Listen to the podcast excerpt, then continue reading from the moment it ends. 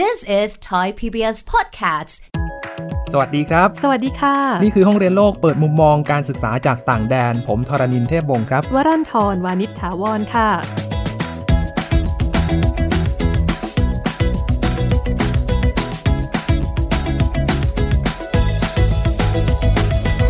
คุณยีนคะ คุณยีนเคยเจอเรื่องที่ไม่คาดคิดมาก่อนบ่อยไหมคะ โอ้บ่อยมากเลยนะครับ เรื่องแบบนั้นเป็นเรื่องที่คาดการไม่ได้อยู่แล้วนะครับ เพราะว่าเป็นเรื่องที่เชื่อว่าทุกคนอย่างน้อยต้องเจอสักเรื่อง ไม่ว่าจะเป็นตอนทำงานตอนเรียนหรือว่าแม้แต่เราไปซื้อของเองเราจดโน้ตไว้ว่าจะไปซื้ออะไร แต่พอไม่ไปเจอที่ร้านมันก็คาดไม่ถึงเหมือนกันนะครับนั่นสินะคะหลายๆอย่างตั้งใจจะซื้อ แต่พอไปถึงร้านเอาของหมดต้องมาหมดวันที่เราซื้อด้วย เรื่องเล็ก ๆ อย่างนี้ก็ยังพอมีทางแก้นะคะ ก็เช่นเปลี่ยนร้านซื้อ แต่ถ้าเกิดเป็นเรื่องใหญ่เนี่ย เราก็ต้องวางแผนกันให้ดีหน่อย อย่างเรื่องของคุณกิฟต์รุจิรัตวินิจผลที่จะเปลี่ยนหัวข้อวิจัยกลางคัน แล้วก็เรื่องไม่คาดคิดในชีวิตการเรียนของเธอที่ประเทศญี่ปุ่นค่ะสวัสดีค่ะ รุจิรัตน์วินิจผลนะคะกิฟค่ะ เป็นนักศึกษาปริญญาเอกที่คณะ Graduate School of Interdisciplinary Information Studies นะคะ มหาวิทยาลัยโตเกียวค่ะ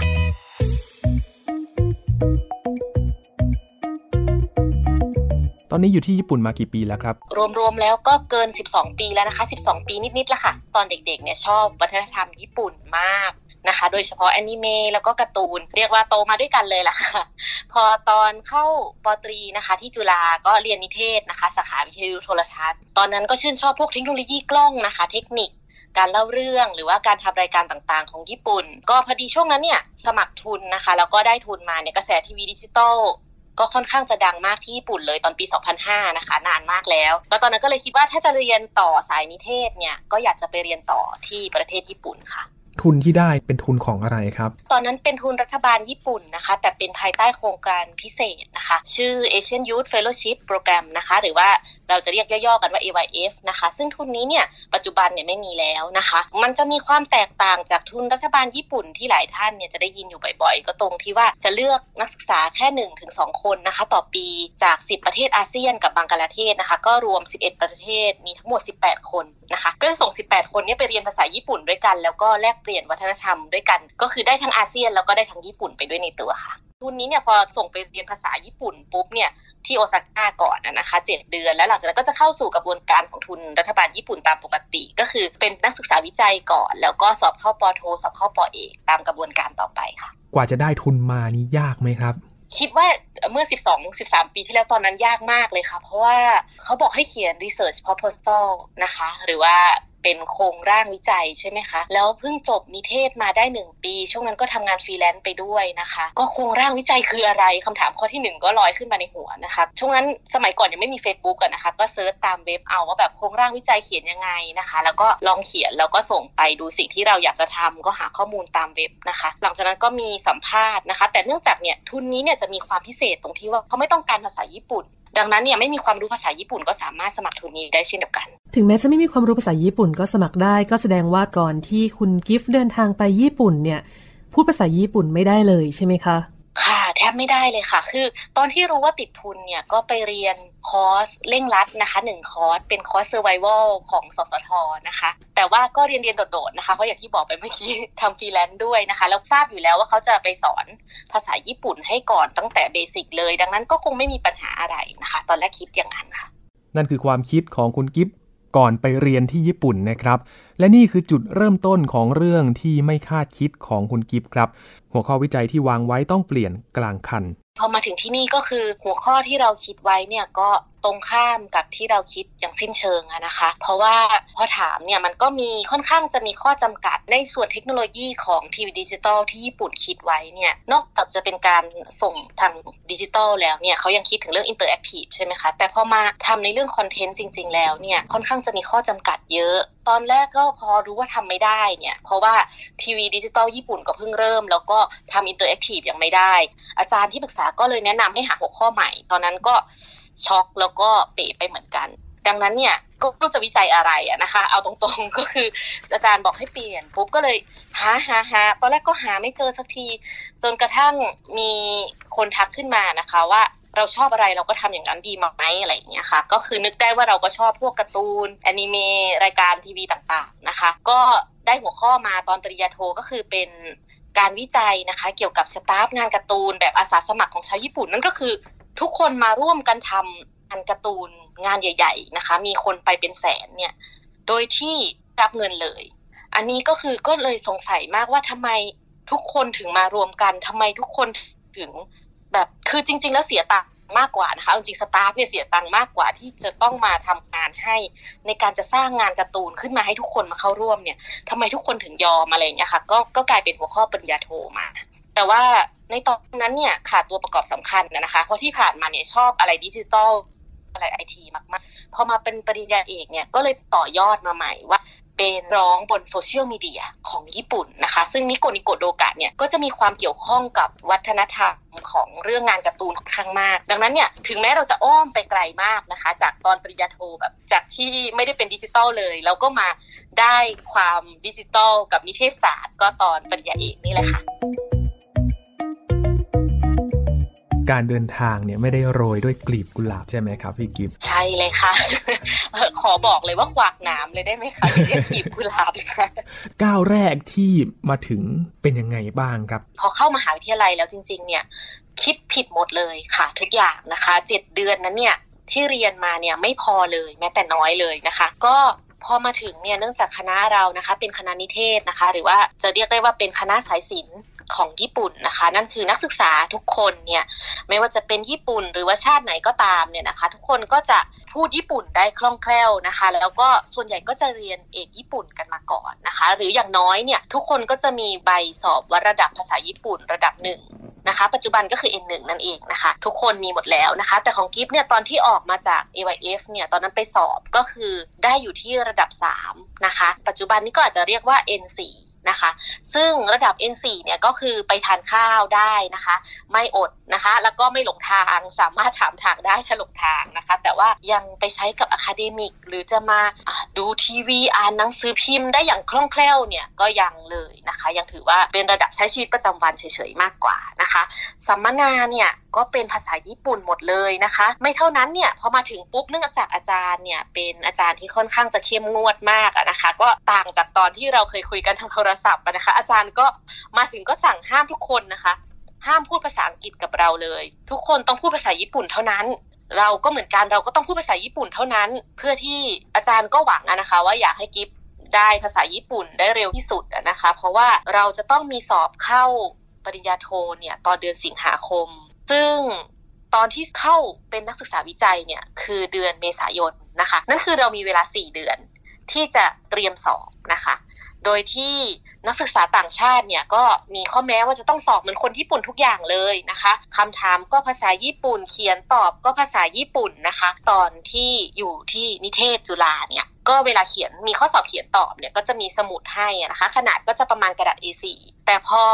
มาอยู่ที่นี่เนี่ย เขาก็จะมีกระดาษใบใหญ่ๆนะคะ ขนาด A3 นะคะ เหมือนแบบแปลนบ้านนะคะ มาวางไว้ แล้วก็ให้เราเขียนด้วยมือเนี่ยนะคะ มีเวลาให้ 2 ชั่วโมงก็ใช้ดินสอเขียนนะคะ ก็คือเขียนทั้งคันจิทั้งฮิรากานะทั้งคาตากานะนะคะ ก็ใช้ได้ตามสบายแต่ห้ามตอบเป็นภาษาอังกฤษ ก็คือถ้าไม่ได้ อาจารย์ก็บอกว่าถ้าสอบตกก็เป็นนักศึกษาวิจัยแล้วก็กลับบ้านมือเปล่าหรือถ้าเป็นนักเรียนทุนอย่างวันบุโชเอ่อทุนนักรัฐบาลญี่ปุ่นเนี่ย ก็จะมีโอกาสเป็นนักศึกษาวิจัยได้อีกปีหนึ่งแต่มีโอกาสแค่สองครั้ง ถ้าครั้งแรกไม่ได้แล้วครั้งที่สองเนี่ยเราต้องสอบภายใต้ความกดดันที่บอกว่าเฮ้ยเราจะต้องกลับบ้านนะกลับบ้านมือเปล่านะเนี่ยอันนี้ก็ไม่แน่ใจเหมือนกันครั้งที่2เราจะสอบได้ไหมก็คือจริงๆแล้วอยากจะสอบผ่านตั้งแต่ครั้งแรกนะคะ แต่ปีนั้นเนี่ยก็ดันเป็นปีมหามหาโชคนะคะ จะต้องเรียกแบบนี้ก็คือ มีนักศึกษาทุนรัฐบาลญี่ปุ่นจากหลายประเทศมากเลยเนี่ยอยากจะสอบเข้าคณะนี้นะคะ คณะเดียวกันเนี่ย ภาคเดียวกันด้วย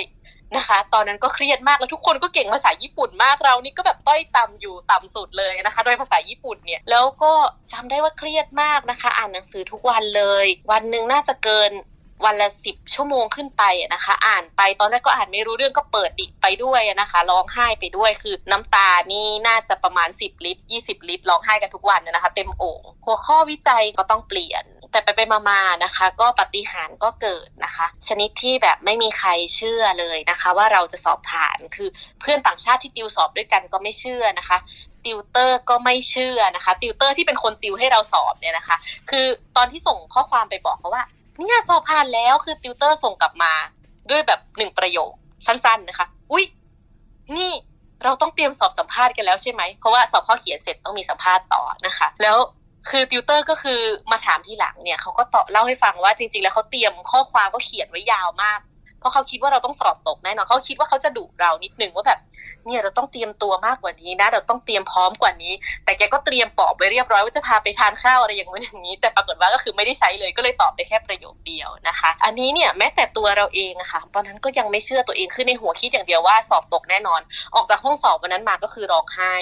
ตกแน่ ๆ แต่สุดท้ายก็ผ่านมาได้นะคะ หายใจโล่งขึ้นเป็นอีกหนึ่งต่อโล่งมากเลยค่ะ ตอนนั้นคือโล่โล่งแต่ก็กลัวนะคะ กลัวสอบสัมภาษณ์ต่อเหมือนกันแต่ก็โล่งมากๆค่ะ สอบสัมภาษณ์เป็นยังไงครับ โอ้โห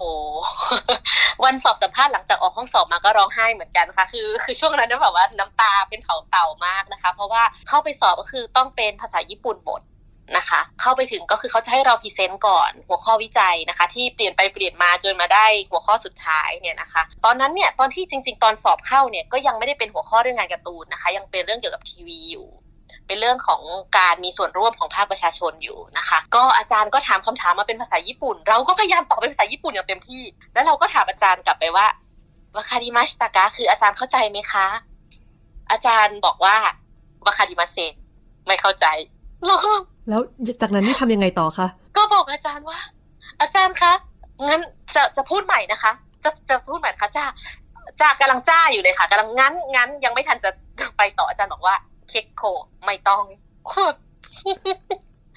คือร้องไห้ค่ะร้องไห้คือร้องไห้หลังจากนั้นนะคะ แต่แบบณตอนนั้นคืออึ้งมากเพราะอาจารย์บอกว่าไม่ต้องตอบแล้ว แค่นี้พอแล้วอะไรอย่างเงี้ยค่ะ แต่ว่าอาจารย์ท่านอื่นนะคะ ก็ถามคำถามอื่นต่อ แต่คือมารู้ที่หลังอะนะคะ มาทราบทีหลังตอนหลังจากที่ทุกอย่างผ่านไปแล้วแล้วรู้ว่าสอบผ่านหรืออะไรอย่างเงี้ยค่ะ ว่าอาจารย์เขาก็บอกว่าอ๋อจริง ๆ แล้วเนี่ย นั่นเป็นวิธีทดสอบอย่างหนึ่งของอาจารย์นะคะ ว่าเราเนี่ยจะทนอยู่ภายใต้ความกดดันได้แค่ไหน ถ้าเราร้องไห้ออกมาตรงนั้นก็คือตกอะค่ะ กว่าจะผ่านจุดนี้มาได้เรียกได้ว่าหินพอสมควรเลยนะครับ แต่คุณกิฟบอกว่านี่แค่เริ่มต้นครับนี่แค่ด่านแรกค่ะ ตอนแรกคิดว่าโล่งแล้วนะคะ ยังค่ะ เรายังมีอีกมากมายค่ะชีวิตของเรา ตอนแรกคือก็คิดว่าอโอเคสอบผ่านแล้วทุกอย่างจบแล้วอะนะคะ แต่ของจริงเริ่มจากตอนปริญญาโทค่ะ แล้วก็ปริญญาเอกด้วย มันจะมีส่วนของการเรียนกับการวิจัย คือถ้าเรื่องการเรียนเนี่ยสำหรับคัส เรียนทั่วไปของเขาเนี่ยถ้าเทียบกับปตรีที่ไทยนะคะ ลงทะเบียนเรียนก็เหมือนกันค่ะลงทะเบียนเรียนทำรายงานสอบเก็บหน่วยกิจคือถ้าถามความเห็นส่วนตัวเนี่ยคิดว่าเรื่องคลาสเรียนเนี่ยไม่ได้ยากมาก คือมีงานเยอะกิจกรรมเยอะนะคะ แต่ว่าไม่หนักเท่ากับตอนเรียนที่นิเทศจุฬาเพราะนิเทศจุฬาก็เรียนหนักเหมือนกันก็คือ 24 ชั่วโมงแทบจะเป็นช่วงกิจกรรมปฏิบัติทั้งหลายนะคะ ส่วนภาษาญี่ปุ่นที่ใช้ในห้องเนี่ยหลังจากที่เราสอบผ่านมาเนี่ย ภาษาญี่ปุ่นก็ค่อนข้างจะจะดีขึ้นมาแล้วนะคะ ก็เลยไม่ค่อยมีปัญหาอะไรเท่าไหร่ เพราะว่าเรื่องเวลาเรียนเนี่ยอาจารย์ก็จะบอกแล้วว่าเขาจะใช้หนังสืออะไรบ้าง เราก็สามารถเตรียมตัวก่อนได้นะคะแล้วก็ทบทวนพออาจารย์สอนบางทีเราก็ขออาจารย์ถ่ายรูป ขอถ่ายรูปเก็บสไลด์ไว้นะคะ ว่าว่าแบบเป็นอย่างนี้อย่างนี้แล้วก็กลับมาทบทวนทีหลังได้ ที่หนักจริง ๆ เนี่ยจะอยู่ที่วิจัยนะคะ หรือว่าจะเรียกว่าส่วนของสัมมนาดีกว่า เพราะว่าที่นี่เนี่ย แต่ละคนนะคะ อาจารย์แต่ละท่านเนี่ยเราก็จะมีสังกัดนะคะคิดถึงแบบว่ามีสังกัดมีอาจารย์ที่ปรึกษานะคะ ก็อาจารย์แต่ละท่านเนี่ยก็จะมีเคนคิวชิสึนะคะขอเรียกว่าแลบละกันค่ะมีแลบของตนเองนะคะ ซึ่งสายศิลป์เนี่ยก็จะแตกต่างจากสายวิทย์เพราะสายวิทย์เขาก็จะมีแลบทำการทดลองไป ทุกคนก็จะนั่งด้วยกันนะคะอาจารย์ก็จะอยู่ตรงนั้น ก็จะค่อนข้างมีคอมมิวนิเคชันมีการสื่อสารระหว่างกันค่อนข้างเยอะ แต่สายศิลป์เนี่ยเราจะไม่มีแลบนะคะ คือไม่มีห้องเป็นของตัวเอง ดังนั้นเนี่ยเราก็จะใช้อาศัยเรียนเอง วิจัยเองตามว่าอาจจะเป็นห้อง common room นะคะคือห้องที่ทุกคนแบบมาแชร์ใช้ด้วยกัน หรือว่าห้องสมุดแต่นะคะอย่างของกิฟเนี่ยก็คือจะเน้นจะต้องมีเครื่องดื่มอยู่ข้างๆ หรือของกินนะคะ ในการที่จะศึกษาวิจัยได้นะคะ ซึ่งปกติอาจารย์แต่ละแลบเนี่ยก็จะจัดสัมมนาประมาณอาทิตย์ละครั้งนะคะ หรือว่าบางท่านก็จะอาทิตย์ละสองครั้งแล้วแต่ความฟิตนะคะเคสของกิฟเนี่ยเนื่องจากมีการเปลี่ยนหัวข้อวิจัยอย่างที่คุยกันมาแล้วนะคะ ดังนั้นเนี่ย ก็จะมีการเปลี่ยนอาจารย์ที่ปรึกษาระหว่างทางนะคะ ดังนั้นก็คือจะมีสองสัมมนาที่จะต้องเข้า อาจารย์ที่ปรึกษาเก่าก็เป็นรองอาจารย์ที่ปรึกษา แต่ก็ยังเป็นที่ปรึกษาอยู่ การสัมมนานะคะก็จะมีหลากหลายรูปแบบนะคะ หลักๆเนี่ยก็จะเป็นเรื่องของการพรีเซนต์ของนักศึกษาปริญญาโท แล้วก็ปริญญาเอกนะคะ ที่สังกัดของอาจารย์แต่ละท่าน ก็จะรายงานว่างานวิจัยเราเนี่ยไปถึงไหนแล้วนะคะ จากนั้นก็จะเป็นการวิจารณ์นะคะ ส่วนนี้นะคะที่จะหนักก็คือจะเป็นการวิจัยการ ว่าเราในที่ present ไปแต่ละคนเป็นยังไงนะคะ ก็คือจะมีทั้งอาจารย์แล้วก็คนที่อยู่ในสัมมนา ซึ่งก็จะมีรุ่นพี่ป.โทป.เอกนะคะ ส่วนใหญ่เขาก็จะไล่มานะคะ อาจารย์ส่วนใหญ่จะพูดคนสุดท้าย ยกเว้นว่าดักจริงๆ อาจารย์จะพูดคนแรกนะคะ แล้วก็ส่วนใหญ่พี่ป.เอกจะพูดก่อน แล้วก็หลังจากน้องป.โท แล้วก็นักศึกษาวิจัยก็จะพูด แล้วก็อาจารย์จะปิดท้ายให้นะคะ ส่วนใหญ่จะเป็นแนวนี้ ซึ่งบางทีนะคะอันนี้เนี่ยตอนแรกบางทีก็จะแบบชิวๆนะคะ แต่ ส่วนใหญ่จะร้อนแรงมากชนิดที่แบบน้ำตาไหลบ้างนะคะบางทีอาจารย์โกรธมากอาจารย์ขึ้นเสียงมาทุบโต๊ะแบบดราม่านะคะ ให้หวาดกลัวฝันร้ายกันไปเป็นระยะระยะนะคะ ก็มีตรงนี้ก็บางทีเสียงอาจารย์ดังถึงข้างนอกก็จะมีคนมาถามว่าเกิดอะไรขึ้นอะไรเงี้ยนะคะ ก็จะต้องเล่ากันไปแบบเออมีเหตุการณ์เล็กน้อยอะไรเงี้ยนะคะ ตรงนี้ช่วงแรกๆเนี่ยอย่างที่บอกนะคะเป็นภาษาญี่ปุ่นหมด มันจะไม่เหมือนห้องเรียนเพราะทุกอย่างก็จะเป็นเหมือนอินโพไว้เหมือนกับว่าเกิดเหตุการณ์สดณตอนนั้นนะคะ คือเอกสารเนี่ยก็มักจะมาวันนั้นเลย เพราะว่ารุ่นพี่ที่เขาเตรียม present หรือเราเองที่เตรียม present เนี่ยบางทีเสร็จไม่ทันนะคะเสร็จหนึ่งชั่วโมงก่อนหน้านั้น เราก็จะต้องอ่านตรงนั้นเลย แล้วก็บางทีอาจารย์ก็หันมาถามว่ากิฟคิดยังไงอย่างเงี้ยค่ะก็คือก็ต้องวิจารณ์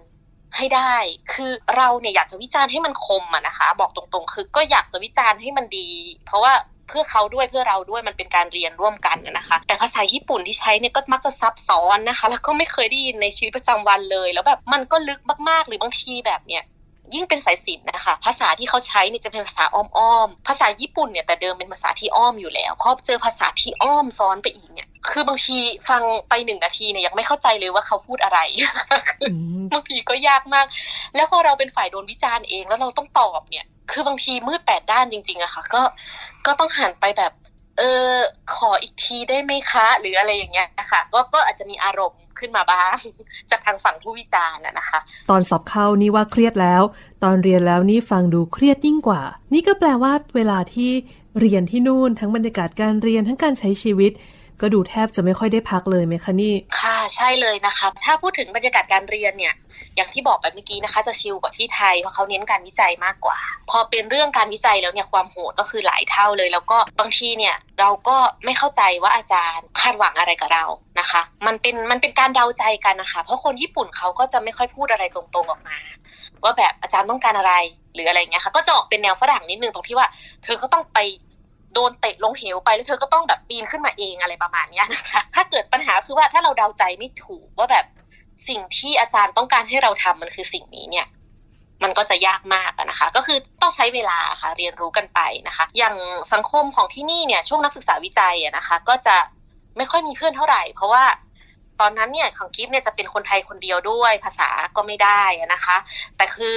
โชคดีที่มีระบบแลบแล้วก็สัมมนาอย่างเงี้ยนะคะยังไงก็ต้องเจอกันทุกอาทิตย์อยู่แล้วเนี่ยก็เพื่อนกลุ่มแรกของเรานะคะจะเป็นติวเตอร์เป็นรุ่นพี่ในแลบนะคะ แล้วก็พอสอบเข้าได้เนี่ย ก็จะดีหน่อยก็จงจะมีเพื่อนร่วมรุ่นเข้ามานะคะ แล้วก็ร่วมคลาสเราก็โชคดีตรงที่ได้เจอเพื่อนญี่ปุ่น ไม่ไม่แน่ใจนะคะ เห็นหลายคนพูดเหมือนกันว่าแบบ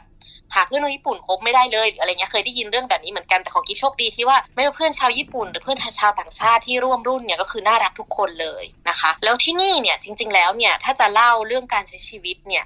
มันมีวัฒนธรรมที่ค่อนข้างเฉพาะทางอยู่อย่างหนึ่งนั่นก็คือเรื่องของโนมิไคนะคะโนมิไคเนี่ยคือการ เรียกง่ายๆ ถ้าเป็นไทยก็คือดื่มสังสรรค์กับคนในสัมมนา กับเพื่อนนะคะ ร่วมรุ่นร่วมชั้น หรืออาจจะเป็นเพื่อนร่วมคลาสนะคะ ก็คือหลายๆ คนเนี่ยที่ดื่มไม่เป็นเนี่ยก็ค่อนข้างมีปัญหาเยอะ ก็คิดว่าอยากจะบอกทุกคนนะคะ ว่าถ้าเกิดมาที่นี่แล้วเขาชวนไปดื่มเนี่ยอยากให้ไปนะคะ เพราะว่าตรงนั้นเนี่ยจะเป็นที่ที่เราได้คุยกับอาจารย์ ในแบบที่เป็น กันเองนะคะ ก็คือพออาจารย์ดื่มอาจารย์ก็จะมีความสนุกสนาน มีภาพที่อาจารย์ไม่เคยเห็นที่เราจะไม่เคยเห็นในสัมมนานะคะ รุ่นพี่ก็เหมือนเขาก็จะมาเปิดใจให้เราฟังตรงนี้ว่าทีสิทธิ์ที่เราทำเนี่ยนะ จริง ๆ แล้วมันมีจุดบอดตรงนี้รู้ไหมอาจารย์เนี่ยเขาอยากจะให้เราทำตรงนี้อะไรเงี้ยค่ะ เราก็จะได้ความสนิทสนมกลมเกลียวนะคะ แล้วก็อันนี้เตือนเลยนะคะ อันนี้หลายคนอาจจะไม่ทราบคือ อันนี้อาจารย์ญี่ปุ่นเป็นคนบอกนะคะ ตอนที่อยู่ที่โอซาก้าตอนที่ไปเรียนภาษานะคะ คือเขาบอกว่าถ้าคนญี่ปุ่นชวนเกินสามครั้ง แล้วเราปฏิเสธเกินสามครั้ง เขาจะไม่ชวนอีก จะแทบไม่มีครั้งนะคะ คือว่าง่ายคืออย่างน้อย ถ้าปฏิเสธไปแล้วสองครั้ง ครั้งที่สามยอมไปไหนเถอะค่ะ คือไม่ดื่มก็ยังไปคืออย่างน้อยให้ไปนะคะ ให้มีเราอยู่ตรงนั้น ให้เราเป็นส่วนร่วมส่วนหนึ่งนะคะ ซึ่งเวลาไปดื่มเนี่ยยิ่งอาวุโสนะคะ ยิ่งสูงขึ้นอยู่ชั้นยิ่งสูงยิ่งหนาวนะคะก็อันนี้ที่นี่ก็ยิ่งสูงยิ่งแพงนะคะ ดังนั้นเนี่ยอย่าลืมสอบถามเงินในกระเป๋าด้วยนะคะ ส่วนตัวตอนนักศึกษาวิจัยกับปอโทเนี่ยไปดื่มทุกอาทิตย์เลยค่ะ ซึ่งบางแลบบางสัมมนาเนี่ยเขาก็ไม่ได้มีโนมิใครกันทุกอาทิตย์นะคะบางทีเขาก็จะมีช่วงเวลาสำคัญสำคัญอย่างปีใหม่ ก่อนปิดเทอมวันสุดท้ายอะไรเงี้ยยิ่งอย่างนั้นเนี่ยยิ่งต้องไปเลยนะคะ ถ้าแบบแบบสามเดือนมีหนหนึ่งเนี่ยอันนี้ควรไปที่สุดเลยนะคะ ยังคงยืนยันอยากให้ไปกันค่ะ พักจากเรื่องเรียนมาฟังเรื่องกิจกรรมของคุณกิฟกันบ้างนะครับ ที่เรียกว่าเป็นนักกิจกรรมตัวยงอีกคนหนึ่งเลยครับ คือกิฟเป็นนักกิจกรรมอยู่แล้วนะคะ แต่เดิมก็เรียกได้ว่ามีความเป็นแบบกิจกรรมหลาย ๆ อย่างนะคะ ในทั้งมหาวิทยาลัยแล้วก็นอกมหาวิทยาลัยที่จำได้แม่นเลยนะคะ ก็ช่วงปโทปีสองเนี่ย เพื่อนคนญี่ปุ่น นะคะเขาก็มาชวนบอกว่า เออเนี่ยกิฟไปเป็นทีมงานรับน้องปอโทรุ่นใหม่ไหมคือน้องปอโทปีหนึ่งที่จะเข้ามาใหม่อะไรเงี้ยค่ะ เราก็บอกโอเคโอ้เขามาชวนเราใช่ไหมคะคือในใจเราก็คิดว่าเราเป็นคนต่างชาติเนาะภาษาเราก็คือเราก็คุยในชีวิตประจำวันได้ไม่มีปัญหาอะไรแล้วอะไรเงี้ยนะคะแต่เขามาชวนแล้วเขาก็บอกว่ากิฟเป็นพิธีกรได้ไหมก็บอกเอาจริงเหรอ คือ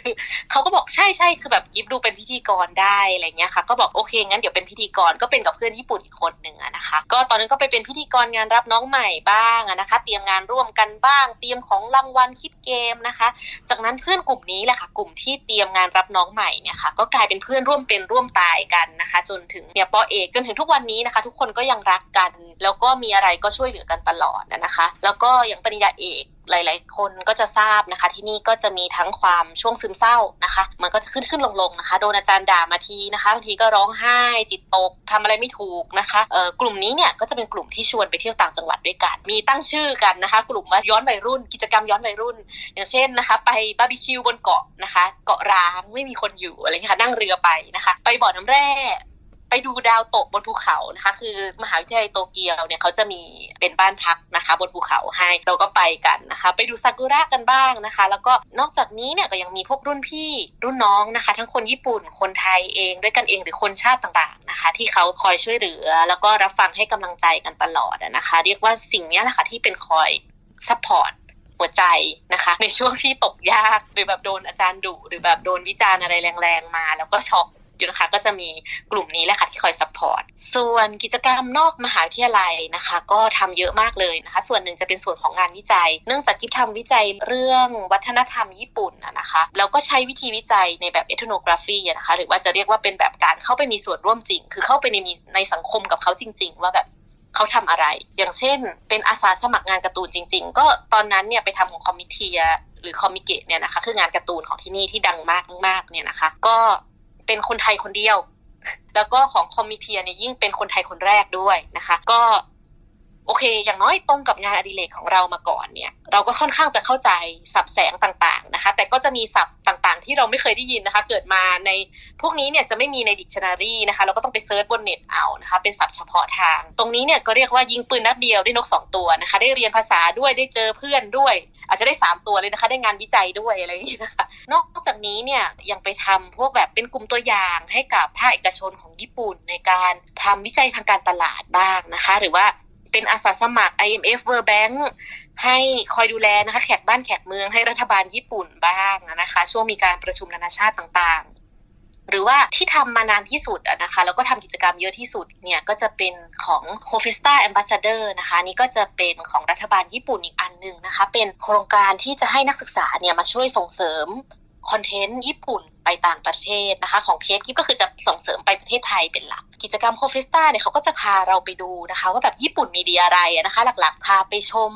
นักร้องนะคะ SKE48 เอ่ยนะคะ หรือให้ไปโหวตว่าแบบอยากให้ใครไปที่เมืองไทยบ้าง แบบบางทีก็ไปทำแบบสอบถามที่ไทยบ้างอะไรเนี่ยค่ะด้วยกิจกรรมอย่างนี้เนี่ยมันทำให้โลกของเราในญี่ปุ่นเนี่ยกว้างขึ้นมากๆ เพราะว่าเราได้เชื่อมกับมหาวิทยาลัยอื่นด้วย แล้วก็ทำอยู่หลายปีนะคะ ก็ได้ทราบนโยบายของรัฐบาลญี่ปุ่นเขาจะทำยังไงแล้วก็ได้ทราบความเห็นที่แตกต่างกันเวลาอย่างเรามอง ว่าแบบอุ้ยอย่างเงี้ยน่ารักมันคาวาอี้นะอะไรเงี้ยแต่พอคนแถบ อย่างตะวันตกมาดูเขาก็จะบอกเฮ้ยอันนี้มันไม่ใช่อะนี่มันมันแกล้งมันแบบมันไม่ใช่มันไม่ใช่อะไรเงี้ยค่ะเราก็จะแบบเฮ้ยไม่ใช่นี่มันน่ารักอะไรเงี้ยเราก็ได้ถกกันนะคะ ก็ได้รู้วัฒนธรรมได้เรียนรู้ไปด้วยในตัวค่ะ ก็เป็นการคลายเครียดอย่างหนึ่งนะคะ ดูเป็นคนที่ใช้ชีวิตนักศึกษาได้คุ้มค่ามากคนหนึ่งเลยนะคะ คุ้มจริง ๆ ค่ะนี่ยอมรับว่าแบบมาญี่ปุ่นนี่คือได้ประสบการณ์ชีวิตมากกว่าประสบการณ์ด้านการเรียนอีกนะคะ นอกจากการเรียนและกิจกรรมของคุณกิฟที่เต็มที่มากๆแล้วนะครับ อีกอย่างหนึ่งที่คุณกิฟทำอยู่ตอนนี้คือการแชร์ข่าว และเรื่องราวที่เกิดขึ้นในญี่ปุ่นบนหน้า Facebook ของคุณกิฟให้กับคนไทยที่สนใจ ตอนนี้มีผู้ติดตามอยู่ไม่น้อยเลยทีเดียวครับ ตอนแรกก็ไม่ได้คิดอะไรมาก ตอนแรกคือมันมีแผ่นดินไหวใช่ไหมคะแผ่นดินไหวเราก็กลัวแผ่นดินไหวเหมือนกันตั้งแต่ตอนก่อนปี 2011อะนะคะ แล้วเพื่อนหลาย ๆ คนที่อยู่ในเฟซก็ยังอ่านภาษาญี่ปุ่นไม่ออก หรือยังแบบ ไม่รู้ว่าเกิดอะไรขึ้นหรืออะไรอย่างเงี้ยค่ะ ช่วงนั้นก็จะเป็นช่วงที่ก็เริ่มเขียนข่าวให้กับเพื่อนๆอ่านก่อนนะคะแล้วก็แชร์ให้กับกลุ่มของ TSAJ หรือนักเรียนไทยในญี่ปุ่นนะคะก็คืออยากให้ทุกคนเตรียมพร้อมยิ่งช่วงที่มีปี 2011นะคะที่ไหวแรงๆ ที่ตรงโทโฮคุนะคะ ตอนนั้นก็คือแชร์ข่าวตลอดเวลาเพราะว่าเราก็อยู่ในเหตุการณ์ด้วยเราเองก็อยากรู้ข่าวสาร แล้วเราก็คิดว่าคนที่เขาไม่รู้ภาษาญี่ปุ่นเขาก็ต้องยิ่งอยากรู้ข่าวสารแล้วเขาก็อยากรู้ว่าเป็นอะไรนะคะ แล้วก็ด้วยความที่ก็เรียนนิเทศมาก่อนนะคะ ก็คือเรียนเขียนข่าวเนี่ยอะไรอย่างนี้มาก่อนอยู่แล้ว รู้ว่าคือการเขียนข่าวยังไงให้คนเข้าใจง่าย แล้วก็อยากจะให้คนได้รู้นะคะว่าควรทํำยังไง คือเพราะลองนึกถึงตัวเองตอนที่เรายังแบบไม่รู้ภาษาญี่ปุ่นเลย แล้วก็มาเจอกับสภาพที่แบบสังคมเขารู้ทุกอย่างหมดแล้วเขารู้ว่าเขาควรจะขยับไปทางไหน เขารู้ว่าเกิดแผ่นดินไหวปุ๊บเราต้องหลบเข้าใต้โต๊ะนะ เราต้องเดินไปปิดแก๊สนะ เราต้องเปิดประตูนะ เพราะว่าถ้าเกิดสมมติว่าประตูมันแบบมันยุบลงมาอย่างเงี้ยค่ะ คือมันจะต้อง ประตูมันจะเปิดไม่ได้หรือเราจะหนีไม่ได้อะไรเงี้ยคือเรื่องแบบนี้มันเป็น common sense ของคนญี่ปุ่น แต่มันไม่ใช่เรื่องที่คนไทยอย่างเรารู้กันนะคะ เพราะว่าจำได้ว่าตอนมีแผ่นดินไหวที่เมืองไทยหลายคนยังบอกว่าเป็นผีอยู่เลยนะคือเพื่อนเพื่อนหลายคนแบบนี่วิญญาณอะไรยังคุยกันอยู่เลยแต่แบบเพราะว่าเราไม่มีประสบการณ์ด้านนี้ในขณะที่น้ำท่วมเนี่ยเราจะมีประสบการณ์มากกว่าคนญี่ปุ่นนะคะ ก็ อันนั้นก็คือเป็นจุดเริ่มต้นของการแชร์ข่าวนะคะ แล้วก็พอมาหลังๆเนี่ยก็เริ่มแชร์เปิดพับลิกให้คนทั่วไปได้ดูด้วยนะคะ แล้วก็มีคนมาบอกว่า เออเขาก็ได้รับข่าวสารจากเราไปแล้วเขาก็สามารถที่จะแบบไม่ไม่พานิกไม่อะไรนะคะ มีอะไรมาถามเราก็ตอบได้เราก็ตอบนะคะ หรือแบบเราบอกว่าเอออย่างบางเรื่องเนี่ยเราไม่รู้จริงๆเราก็สามารถบอกแหล่งข่าวได้ว่าควรจะทำยังไง และด้วยความที่อยู่มา 12 ปีแล้ว เราก็ทำกิจกรรมมาเยอะนะคะ กับรัฐบาลญี่ปุ่นด้วยกับอะไรด้วย แล้วก็กับตำรวจเอ่ยอะไรเอ่ยก็เคยทำอะไรมาหลายอย่างนะคะ ก็เลยได้รู้ว่าโอเค จริง ๆ แล้วเนี่ยเวลาเกิดเหตุแบบนี้มันควรจะทำยังไง ก็เลยอยากแชร์ให้ทุกคน อันนี้ก็คือเป็นจุดเริ่มต้นที่อยากทำแชร์ข่าวค่ะ คนที่สนใจข่าวที่คุณกิฟแชร์อยู่ก็มีไม่น้อยนะครับ มีแผนจะทำอะไรต่อจากนี้ไหมครับ ก็มีหลายคนนะคะ แนะนำบอกว่าเปิดเพจไหมส่วนตัวเนี่ยคิดว่าหลังจากนี้เนี่ยที่คิดหลักๆนะคะ อันแรกเนี่ยนอกจากข่าวสารในเชิงของการใช้ชีวิตการอะไรต่างๆ แล้วเนี่ยก็คิดว่าถ้าเป็นเพจก็ไม่แน่ใจนะคะว่าเพจจะตอบโจทย์เราหรือเปล่า แต่คืออาจจะเป็นบล็อกหรือในอนาคตจะมีรูปแบบใหม่ๆ อย่างเช่น อาจจะมีเรื่องของวิดีโอหรืออะไรเข้ามาด้วยนะคะ แต่คือที่คิดในใจเนี่ยคิดอยากจะให้แบบว่าเป็นที่ที่ถ้าคนไทยมีปัญหาอะไรแล้วก็เกี่ยวกับแบบเวลาอย่างใช้ชีวิตในที่ญี่ปุ่นอย่างเรื่องธรรมดาอย่าง ยื่นภาษีอย่างเงี้ยค่ะ เออเขาสามารถมาดูแล้วเขาก็ดูแล้วเราก็สามารถให้ข้อมูลเขาได้นะคะ สามารถช่วยเขาได้เนี่ยนะคะ อยากจะทำให้แบบคนไทยที่มาอยู่ที่นี่ แล้วก็คนไทยที่มาเที่ยวที่นี่ ทุกคนได้ความรู้กลับไปแล้วก็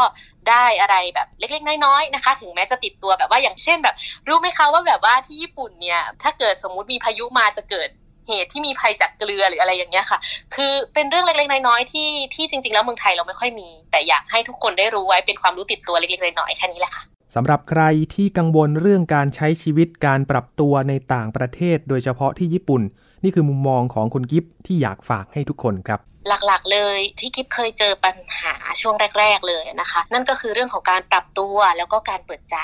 นี่คือสิ่งสำคัญมาก ๆ เลยนะคะ คือก่อนกิ๊บมาญี่ปุ่นเนี่ยเราก็มีภาพญี่ปุ่นค่ะ ทุกคนยิ่งตอนนี้เรามี Facebook มีบล็อกมีคนเขียนแชร์ข่าวเยอะแยะเนี่ยนะคะ ทุกคนก็จะมีภาพญี่ปุ่นอยู่ในหัวแล้ว แต่มันคือภาพอะค่ะ อยากให้คิดว่านั่นคือภาพที่ผ่านสื่อมาแล้วนะคะ มีการกรองมีการคัด มีการทำทุกอย่างมาหมดแล้ว ดังนั้นเนี่ยเวลาที่เรามาจริง ๆ แล้วเนี่ยเราอาจจะเจออีกหลายเรื่องที่เราไม่เคยเจอ ไม่เคยเห็นบนบล็อก หรืออาจมาจะดีกว่า หรือมาจะแย่กว่า นะคะ สิ่งที่เราจะต้องทำก็คือเราจะต้องปรับตัวแล้วก็เปิดใจ ในการยอมรับค่านิยม แล้วก็วัฒนธรรมต่างๆนะคะ ว่าสิ่งเนี้ยมันเป็นสิ่งที่เขาเป็นแบบนี้ แล้วก็เราจะทำยังไงที่เราจะเข้ากับสังคมนี้ได้ บางอย่างอาจจะต้องเปลี่ยนแบบ180องศาเลย อย่างหัวข้อวิจัยของกิฟเป็นต้นนะคะ คือพอมาถึงจริง ๆ แล้วเนี่ยอาจจะไม่ใช่อย่างที่เราคิด คนญี่ปุ่นเนี่ยจริง ๆ แล้วเขาเป็นวัฒนธรรมปัจเจก นะคะ หรือวัฒนธรรมที่เรียกว่าใช้ชีวิตได้ด้วยตัวคนเดียวทำอะไรก็ได้คนเดียวนะคะ อย่างเช่น การทานข้าวคนเดียวที่นี่เนี่ยไม่ใช่เรื่องแปลกนะคะ อย่างยิบตอนก่อนมา คือเป็นคนที่แบบไม่เคยขาดเพื่อนนิดนึงนะคะคือว่าทานข้าวเข้าห้องน้ำหรืออะไรอย่างเงี้ยค่ะก็จะต้องมีเพื่อนไปด้วยตลอดดูหนังก็ไม่เคยดูคนเดียวนะคะพอมาถึงที่นี่เนี่ยช่วงนักศึกษาวิจัยยังไม่ค่อยมีเพื่อนเนี่ย ต้องทานข้าวคนเดียวที่โรงอาหารค่อนข้างบ่อย เรียนก็เครียดนะคะอาจารย์ก็ดุแรก ๆ ก็คือร้องไห้คิดว่าเราเป็นคนที่ไม่มีใครอยากจะคบเพราะเราเป็นต่างชาติหรือเปล่าอะไรเงี้ยค่ะจริงๆแล้วคือคิดมากนะคะ มันไม่ได้มีอะไรอย่างที่เราคิดนะคะ พอพอคุยญี่ปุ่นเก่งขึ้น ก็ถามเพื่อนญี่ปุ่นเขาก็บอกว่าอ๋อที่เนี่ยปกติคือทุกคนก็ทานคนเดียวหันหน้าเข้าหาจอคอมพิวเตอร์ แล้วก็ทานเบนโตะไปคนเดียวอะไรอย่างนี้นะคะ จากนั้นพอเราเริ่มเปิดใจรับว่าอ๋อมันปกติ โอเค งั้นเราก็ทำบ้างนะคะ ตอนนี้นะคะกิฟนี่แอดวานมากชนิดที่คนญี่ปุ่นตกใจนะคะ ก็คือกินเนื้อย่างคนเดียวก็ได้นะคะ เที่ยวคนเดียวก็ได้ ไปคอนเสิร์ตคนเดียวก็ได้ ปั่นเรือเป็ดคนเดียวก็ได้นะคะ แล้วก็ร้องคาราโอเกะ all night นะคะ ก็คือร้องทั้งคืนคนเดียวกิฟก็ทำมาแล้วนะคะ คือทุกอย่างนี่ทำได้โดยสบายใจนะคะทำได้แบบ เอ้ยนี่แหละ คือฉัน enjoy ชีวิตคนเดียวได้อะไรเงี้ย คือไม่ได้ประชดไม่ได้เลยแต่แบบ จริงๆแล้วมันก็สนุกนะคะพอเราสามารถทำอะไรคนเดียวได้พอหลังจากนั้นพอไปเที่ยวต่างประเทศคนเดียวเนี่ยก็ไม่ไม่ได้รู้สึกว่าแบบเออลำบากหรืออะไรยังไงนะคะ แล้วก็คิดว่าที่อยากจะฝากหลักๆเลยนะคะ ที่เมื่อกี้พูดเรื่องของการเปิดใจแล้วก็การปรับตัวเนี่ยจริง ๆ แล้วสองอันนี้เนี่ยเป็นประตูนะคะ ที่จะนำทุกคนไปสู่การศึกษาต่อ หรือว่าการใช้ชีวิตในต่างประเทศได้อย่างมีความสุขค่ะ ได้เห็นอีกมุมหนึ่งในประเทศญี่ปุ่นนะครับเกี่ยวกับการเรียนการทำวิจัยที่เป็นงานหินมากๆเลยนะครับ แต่ก็เหมือนกับหลาย ๆ คนที่พูดไว้นะคะ ว่าความสามารถในการปรับตัว ความสามารถในการรับมือกับสถานการณ์ที่อาจจะเกิดเรื่องไม่คาดฝันสิ ที่จะพิสูจน์ถึงความสามารถที่แท้จริงของเรานะคะยังมีอีกหลายมุมมองการศึกษาจากต่างแดนให้คุณได้ติดตามที่นี่กับห้องเรียนโลก สวัสดีครับ สวัสดีค่ะ